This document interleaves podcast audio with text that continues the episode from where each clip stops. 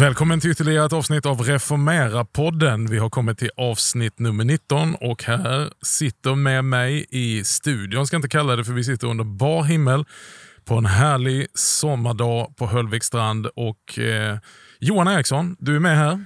Yes, lika roligt som alltid och idag ska vi faktiskt ha en gäst men det är speciella tider så vi kommer inte att bjuda ner honom utan vi kommer faktiskt att ringa upp honom. Berätta vem det är Magnus. Vi kommer till att ha med oss på telefon Daniel Röjeås.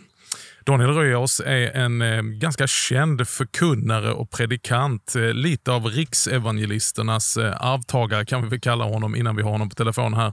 Från Missionsförbundet. Och Vi kommer att diskutera lite grann bland annat hans erfarenheter och inte minst boken han har skrivit som kom ut i våras, Helt liv. Så alldeles strax så återvänder vi med ett samtal tillsammans med Daniel Röjeås. Men nu måste jag fråga, du sa Missionsförbundet. Han måste vara Ekumeniakyrkan idag då, eller hur? Ja, Ekumeniakyrkan är ju, är ju Missionsförbundet är ja, ju en, ja, en tredjedel av de bildarsamfunden. Och du tänker på de här typ Frank Mangs och de här storheterna som var riksevangelister för? Ja, John Hedlund, Frank Mangs.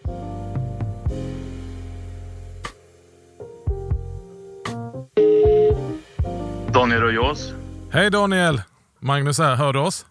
Ja, jag hör dig i alla fall. Ja, Johan. ja, jag är här också, men jag ska undvika andas, för annars för högt säger Magnus. Jag håller andan. Johan, Hej Johan! Jo, Johan Erikssons bidrag till den här podden, det är hans andning. Ja, det är starkt faktiskt. Eller hur? nästan i höjd med de rädda lärjungarna som fick andas på sig. Exakt. Men Johan, en ny bekantskap. Jag har inte träffat dig, men hej på dig.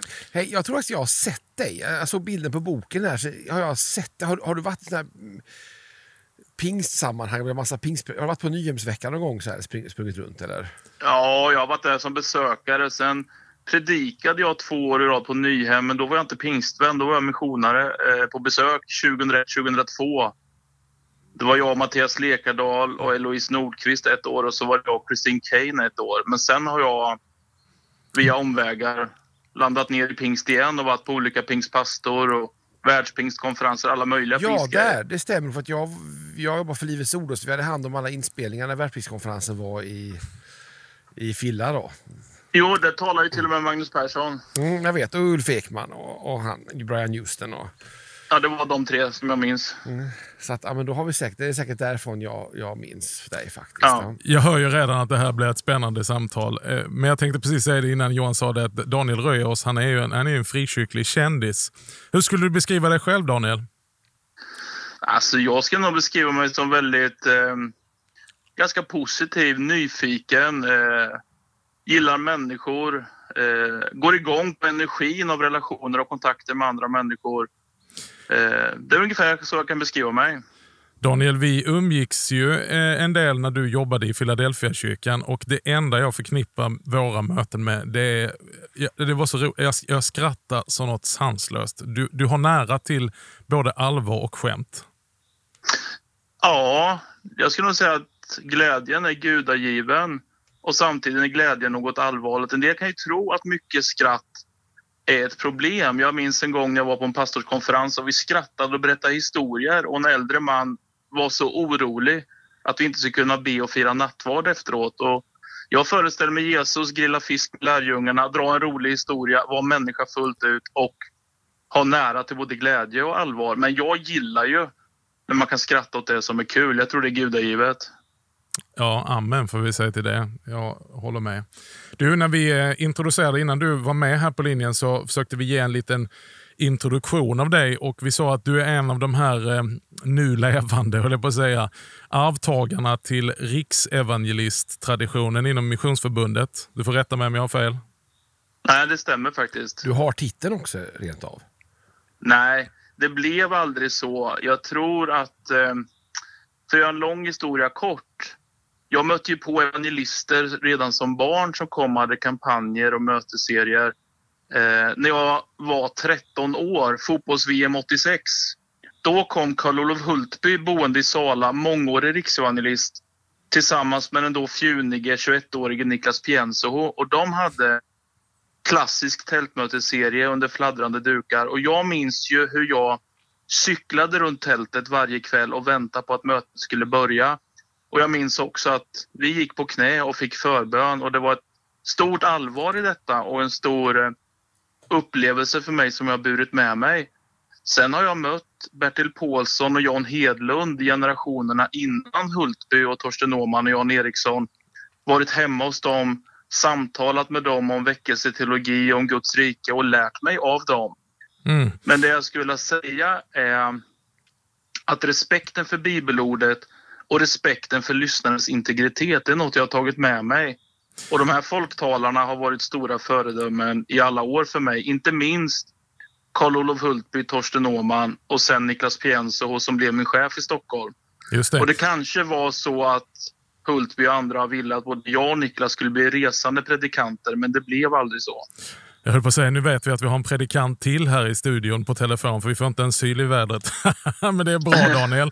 Men du, vi, vi tänker mycket på, vi ser med eh, beundran på det som förr i tiden kallades för Missionsförbundet och deras enorma rika arv av just riksevangelister. Vi tänker kanske framför allt på Frank Mangs. Eh, om du gör en liten analys av det, varför, eh, varför producerade, som jag får använda en sån term, så många otroligt duktiga, allvarliga, gripna folktalare och evangelister inom Missionsförbundet och hur är det idag? Det där är en väldigt bra fråga. Frank Mangs kopplades ju till Missionsförbundet utan att formellt kanske vara missionare fullt ut. Han var ju så ekumenisk men kopplades ändå till, till den traditionen. Jag tror att i väckelseteologin och Waldenströms försoningslära och betoningen Aj. på det nya livet. Och... Du, lite varning. Nu nämnde du någonting Val man inte får lov att nämna. Waldenströms försoningslära. Nu, nu drar vi pluggen här en kort stund. Nej, men jag menar... Jag, vad menar du? Det var det som splittrade EFS, ville Johan bara säga. Vad är det för ja, nej, lämnade EFS 1873? Jag, jag förstår jag. det, men jag, jag, tänker i det arvet och betoningen av det nya livet och omvändelsen. Sen vet jag att det var en försoningsstrid även inom Missionsförbundet. Visst är det underbart... Komma... Jag älskar den termen, försoningsstrid.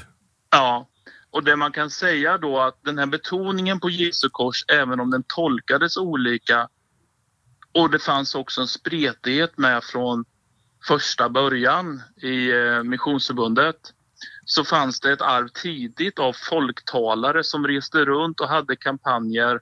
Så i spretigheten fanns ett fokus på det nya livet och en nödvändighet att predika omvändelse för människor. Mm. Eh, sen har man då tagit ansvar för resande predikanter i alla år och anställt som riksjournalister och jag hade ingen intention att ge mig in i splittringen mellan de olika samfunden på 1800-talet men jag tror betoningen på Jesu kors, på det nya livet och frälsningens nödvändighet fanns med som ett slags identitet väldigt mm, tidigt. Lite katalysator för det här. Ja, och sen hade man förebilder så att nästa evangelistgeneration hade fått följa med, resa med och lära sig av tidigare generationer.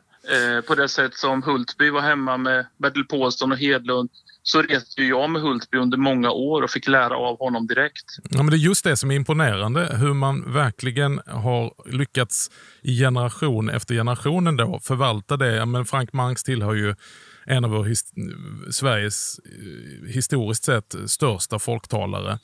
Men hur mm. man också kan föra det vidare eh, till, och, och, multiplicera det, eh, det är ganska sällsynt inom väckelserörelser. Ofta är det ett stort namn och med det namnet, när det, eh, när det lämnar, eller, så, så lämnar också väckelsen.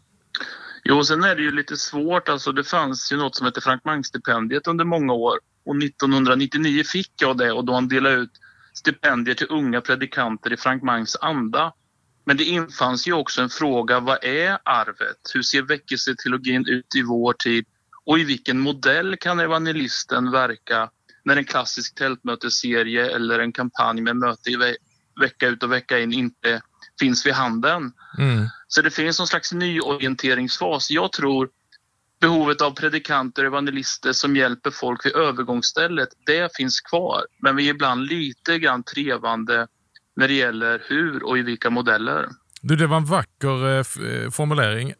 Predikanter som hjälper människor vid övergångsstället. Kan du utveckla det?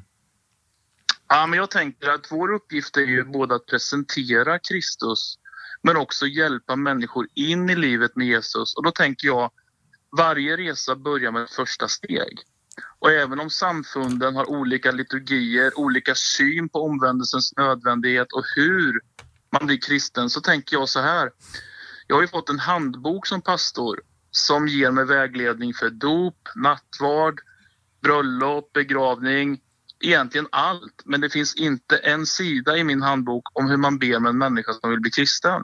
Intressant. Och det tänker jag att vi skulle behöva tänka till på, även om vi betonar lite olika och tänker lite olika, att vi har någon form av omvändelseliturgi. Mm. Det kan vara några lämpliga bibelord att läsa, en skriven bön för den som aldrig har bett förut och inte riktigt vet hur man stavar till en bön. Det är liksom lite vanliga. Jag tror man behöver vara lite andlig barnmorska helt enkelt. Det är intressant.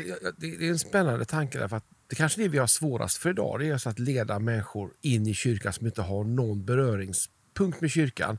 Men jag tänker på din bok också, ett, ett helt liv här som vi sitter med framför oss här. Kan du berätta lite hur tankarna till den, vad, vad var det som fick dig att vilja skriva den och göra den? Eh, jag var kallad att predika i Linköping pingst midsommar förra året. Och då hände det som kan hända till och med i en större pingstförsamling. Ingen frivillig ville ta på sig musikansvaret midsommarsöndagen. Så de ringde mig och jag sa då vill jag ta med mig Erik Tilling som har skrivit mycket bönemusik och ja, ett annat uttryck för liturgisk musik och lovsång som jag gillar väldigt mycket. Och han följde med och spelade fem stycken instrumentalt. Och så varvade vi det om att jag talade om behovet av vilan och vilodagen. Då sa Erik på vägen hem, ska inte vi konceptualisera en undervisning och inspiration i musik och i bokform som talar samma språk. Mm. Så blev det. De gjorde en instrumental platta, Mikael F Jonsson och Erik Tilling som David Media gav ut där de tolkar kända salmer och egna hymner utan ord. För att vila själen i det ordlösa, för att stämmas till kontemplativt liv och bön. Och då skrev jag den här boken om konsten att förundras, om eh, vikten av vilodagen, om Herrens välsignelse, lovsången, gudstjänsten och bönen. Och då tänker jag, helt liv handlar inte för mig om ett liv med en blank yta som aldrig krackelerar utan min fråga är, finns det något som binder ihop, håller ihop och ger livet mening och riktning? Och då kopplar jag det mycket till att vi blir det vi gör, alltså det vi ber, lovsjunger, läser, formar oss. Mm. Och då vill jag ge andlig vägledning till ett helt liv helt enkelt.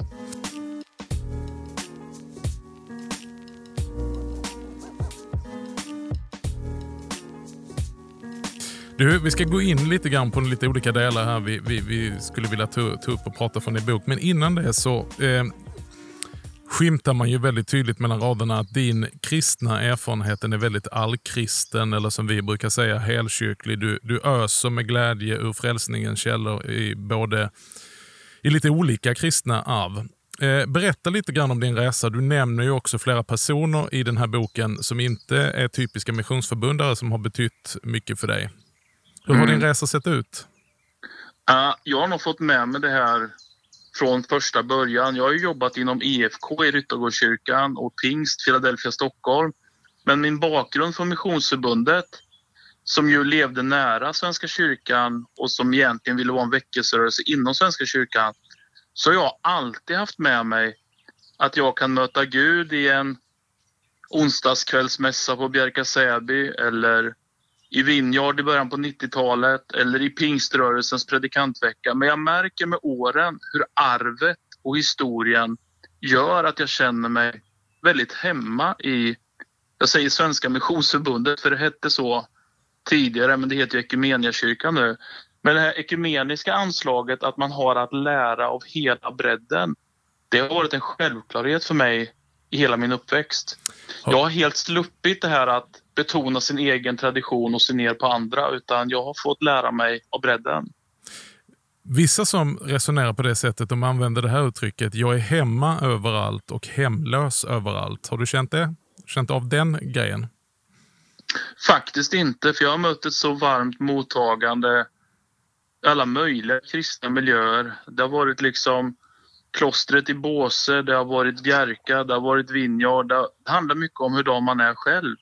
En viss hemlöshet kan nog alla brottas med, att man kan känna sig ensam längst där inne fast man är bland massa människor. Men utifrån bröder och systrar så känner jag mig både hemma och slipper känna mig hemlös. Däremot är identiteten ganska präglad av det jag är uppvuxen i. Missionsförbundet då? Svenska Missionsförbundet? Ja, Svenska Missionsförbundet. Ja. Mm. Det eh. namnet är ju ledigt nu om någon vill starta nytt. ja, vem vet. Eh, du, eh, utveckla lite tankarna om vi går till din bok då, Helt liv. Eh, först måste jag säga, du, du, du är otroligt duktig på att formulera dig i den boken. Eh, mycket inspirerande Daniel och det är, det, är, det är en bok som vi gärna rekommenderar våra lyssnare att eh, ta till sig. Men jag tänkte att vi ska göra en liten sneak peek. Om vi börjar med att titta på den här termen som också är titeln på din bok, Ett helt liv eller Helt liv. Eh, utveckla det lite grann. Du var inne och rörde lite grann vid det. Ja, men alltså livet rusar och förslagen på självhjälp och hur man ska få balans i tillvaron är ju legio. Och böcker om mer tryck i hängmattan säljer ju jättebra, men inte alltid böcker om korset och lärjungaskap. Och det är där jag vill få ihop. Ett helt liv är inte ett liv som aldrig krackelerar eller som aldrig möter problem, men det som binder ihop det i djupet är Guds nåd och Guds kärlek. Um, och då blir de här praktikerna som jag skriver om hjälp eller vägledning för att livet ska bli helt. Jag tänker ibland jag går på IKEA och min fru har massa idéer om allt vi ska se innan vi ens har kommit till restaurangavdelningen. Jag behöver en kundvagn för att hålla mig även om vi inte ska köpa någonting. och ibland tänker jag att i livets villevalla så behöver vi goda ordningar, goda vanor och det vi gör säger ofta mer om vilka vi är än bara det vi tänker. Och kristen tro är inte bara en teori, en tanke, utan det uttrycks i vem jag lovsjunger. Det uttrycks i att jag läser Guds ord, att jag ber och att jag firar gudstjänst. Och det är där jag vill slå ett slag för allt helt liv är beroende av Guds nåd, men det finns saker vi kan göra för att kultivera marken för att det ska växa. Tänker jag på ditt kapitel om bön här när du säger det. Ja. Och också det här med bönerytm, att komma in i tidebön, att följa kyrkans rytm. Kan du inte utveckla lite tankar? Det är något som ofta för många frikyrkliga blir väldigt långt borta egentligen. Och egentligen är det ju lite motsägelsefullt för tidigärden är ju så koncentrerat på Guds ord och vi betonar ju ofta Bibeln som auktoritet, behovet av Guds ord. Men när någon börjar be Guds ord så blir vi misstänksamma och jag undrar ibland var det kommer ifrån. Ibland tror jag att vi är så stöpta i att former och skrivet och givet är ett hinder. Medan jag, tillbaka till det här kundvagnen, jag får något att hålla i. För mig var det så att jag åkte på mitt livs första retreat, fem tysta dygn på Sankt Johannesgården i Göteborg. Magnus Malm var retreatledare, syster Adelheid var med och en vitskäggig gentleman som hette Bengt Pleijel hade bibelstudierna. Det var ett drömscenario. Mm. Och i den miljön av andlig vägledning, tystnad, Jesusmeditationer så bad jag för första gången med tidebönsboken som inte jag hade stött på innan. Och redan där så förstod jag att det här behöver jag. Det är Guds ord. Jesus själv bad med de här orden. Det bygger inte på mina prestationer och känslor. Det är oerhört slitstarkt. Och så har det blivit ett välsignat växelbruk där mina fria böner fungerar bättre när jag får också leva med det skrivna och be med saltarens ord. Och saltarens ord är ju liksom den bönbok som har ställt kompassen mot Gud i alla tider. Så jag ser bara styrkor i att kombinera fri bön och skrivna böner. Eh, mm. Jag ser inget problem med det. Nej, och där rör det ju lite grann vid, vid det som är vår drivkraft. Att istället för att det är antingen eller så både och. Att vi kan Precis. hitta rikedomar i olika hörn av kyrkans tradition och traditioner och eh, faktiskt hitta anknytningspunkter där de gifter sig ganska vackert tillsammans, till exempel liturgi och karismatik, fria och fasta böneformer etc. Mm. Men i det kapitlet så nämner du ett namn som man ofta stöter på när människor talar om tillbaka i tiden, inte minst från frikyrkliga sammanhang, en vägledare och en, ja, vet inte om man ska säga så, men en andlig gigant, Hans Johansson, som mm. tragiskt gick bort hastigt eh, för eh, ja, drygt tio år sedan. Du nämner mm. honom att han har haft en stark påverkan på dig och på det här du skriver om. Jag har mött många andra som säger också, berätta lite om Hans. Alltså, Hans fanns ju i bakgrunden redan på 80-talet kring Örebro Missionsskola och det som sen blev nybygget och sen blev IFK. Sen hade han ju en period som församlingsplanterare i Stockholm och var med i den karismatiska förnyelsen inom Vineyard. Men jag kan väl säga så här att jag har sällan hört en bibellärare i mitt liv som har haft ett sånt tryck, en sån källåder. Och när vi pratar om det här respekten för bibelordet och det ekumeniska anslaget och även var det ju han som färdigställde en enklare tidebönsbok ihop med Sune Fahlgren 2004 som jag använder än idag mm. och som jag tror kommer i mm. nyutgåva när som helst. Men den här kombinationen av bibellärare, förebild, livsnjutare och sen flyttade ju han till Rimforsa utanför Linköping och var tillsammans med Peter Halldorf och Bjerka och då blev han under lite mer ordnade former min mentor. Mm. Så jag gick ju många och långa samtal med honom i Bjerka, i Rimforsa, i Linköping. Och så kunde han säga, nu tar vi av oss mössan så den iskalla snön får bita i flinten. Det är nyttigt för helgelsen. Och så var samtalet igång. Mm, han hade den här humorn också. Sen har jag ju um, umgicks jag mycket med Hans och sen varit nära vän med hans bror, musikern och låtsasledaren Bengt. Och ibland känns det när jag samarbetar med Bengt som att arvet efter Hans på något sätt lever vidare. Och en sak som jag gillar förutom den här bibeltroheten och trycket så var att det fanns en viss kärvhet. Han mm. var inte så lättimpad av trender mm. utan ville borra ner och fördjupa. Och jag kan faktiskt säga att jag saknar honom oerhört mycket. Mm. Många säger det, han fattas oss.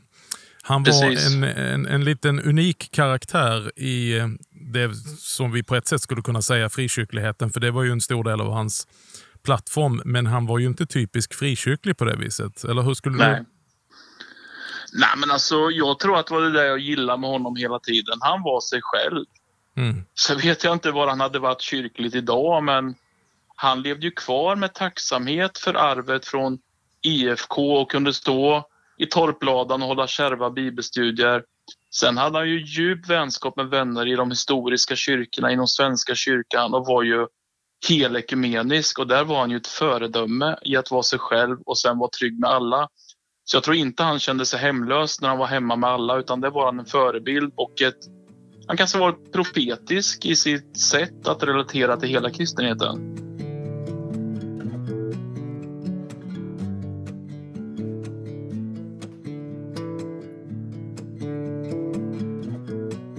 Du, eh, ett annat kapitel som du skriver som, som eh, berör mig starkt eftersom jag själv också har skrivit om det. Det är vårt behov av att återerövra konsten att förundras. Utveckla mm. dina tankar för den som inte har läst boken. Eh, jag blev själv väldigt berörd av det och det är kanske för att jag också jobbar och, och jobbat med den här tanken och ibland också känt en, en, en frustration i mitt eget liv över vår oförmåga att i den här tiden förundras. Utveckla Daniel. Jo, det där börjar med ett telefonsamtal där någon sa kan du föreläsa om livspusslet ett gäng stressade företagare. Och jag bytte blöjor på ettåringen och hade treåringen vid benen och sa ja av någon outgrundlig anledning. Så började jag fundera. Mm. Är livet någonsin ett pussel där alla bitar kom på plats eller handlar det mer om hitta vägar till förundran i det liv som är? Mm. Och då tänker jag om vi är skapade i en god skapelse till Guds avbild då är ju hela skapelsen arenan för mötet med Gud. Vi kan inte skjuta upp Gud i det andliga på en övervåning utan det här hålls ihop. Och när vi pratar om humorn och skrattet och glädjen i tillvaron så är det en del av samma väv och samma helhet. Och det är där jag skriver om att i skapelsens morgon fanns det träd som var vackra och goda att äta av. Att sinnena, estetiken, konstarterna, musiken är liksom fönster mot en större verklighet. Och då skulle jag vilja att vi som kristna gick före i att återerövra konsten att förundras. Det var ju som min kompis Bengt Johansson skulle ut på turné och en orolig kristen sa, är det underhållning ni ska hålla på med? Mm. Och det kan man ju fundera på, om vi inte njuter av tonerna, musiken och gitarrsolot, vad blir då poängen med att sjunga bara i dig? Och då tänker jag, konstarterna, musiken, det vackra och texterna och Guds ande och förbönen, det är en del av samma helhet och där kan vi hjälpa varandra att förundras över det Gud ger. Men det måste jag fråga, det, det låter väldigt vackert när jag säger det, men rent praktiskt, konsten att förundras. Ja. Hjälp en förvirrad stackars överarbetad människa att, att förstå det och ta de första stegen i den riktningen. Då. Ja, då skulle jag säga jag håller med. Alla teorier om helt liv och förundran kan ju låta väldigt vackert på ett papper men nu får man ner det i verkligheten. Jag tror inte man kan rita om en småbarnsförälders liv så att det plötsligt finns massor av tid. Man byter blöjor, man handlar mat, man stressar, man betalar fakturer. Men ibland har jag försökt att sätta mig med papper och penna och bara sju minuter anteckna vad i livet är jag tacksam för? Mm. Vad tycker jag är vackert? Vad väcker min förundran? Och på min lista skrev jag tulpaner. Jag älskar dessa vackra blommor. Och ställa ner dem i en vas och titta några minuter stämmer faktiskt till andakt. Jag älskar feta blockljus som brinner så där långsamt och bara blir vackrare och vackrare. Jag är noggrann med att regelbundet gå på konsert, kanske inte just nu i coronatid, men annars så är konstarten av musiken eller en bra teater eller vad det nu handlar om, gå på opera, jag gillar det. Mm. Så då tänker jag att det finns den här mikroförundran där man några sekunder tackar Gud för en kopp kaffe. Och sen finns den där stora konsertupplevelsen på Globen där Clapton sätter tonerna som svetsloppor. Mm.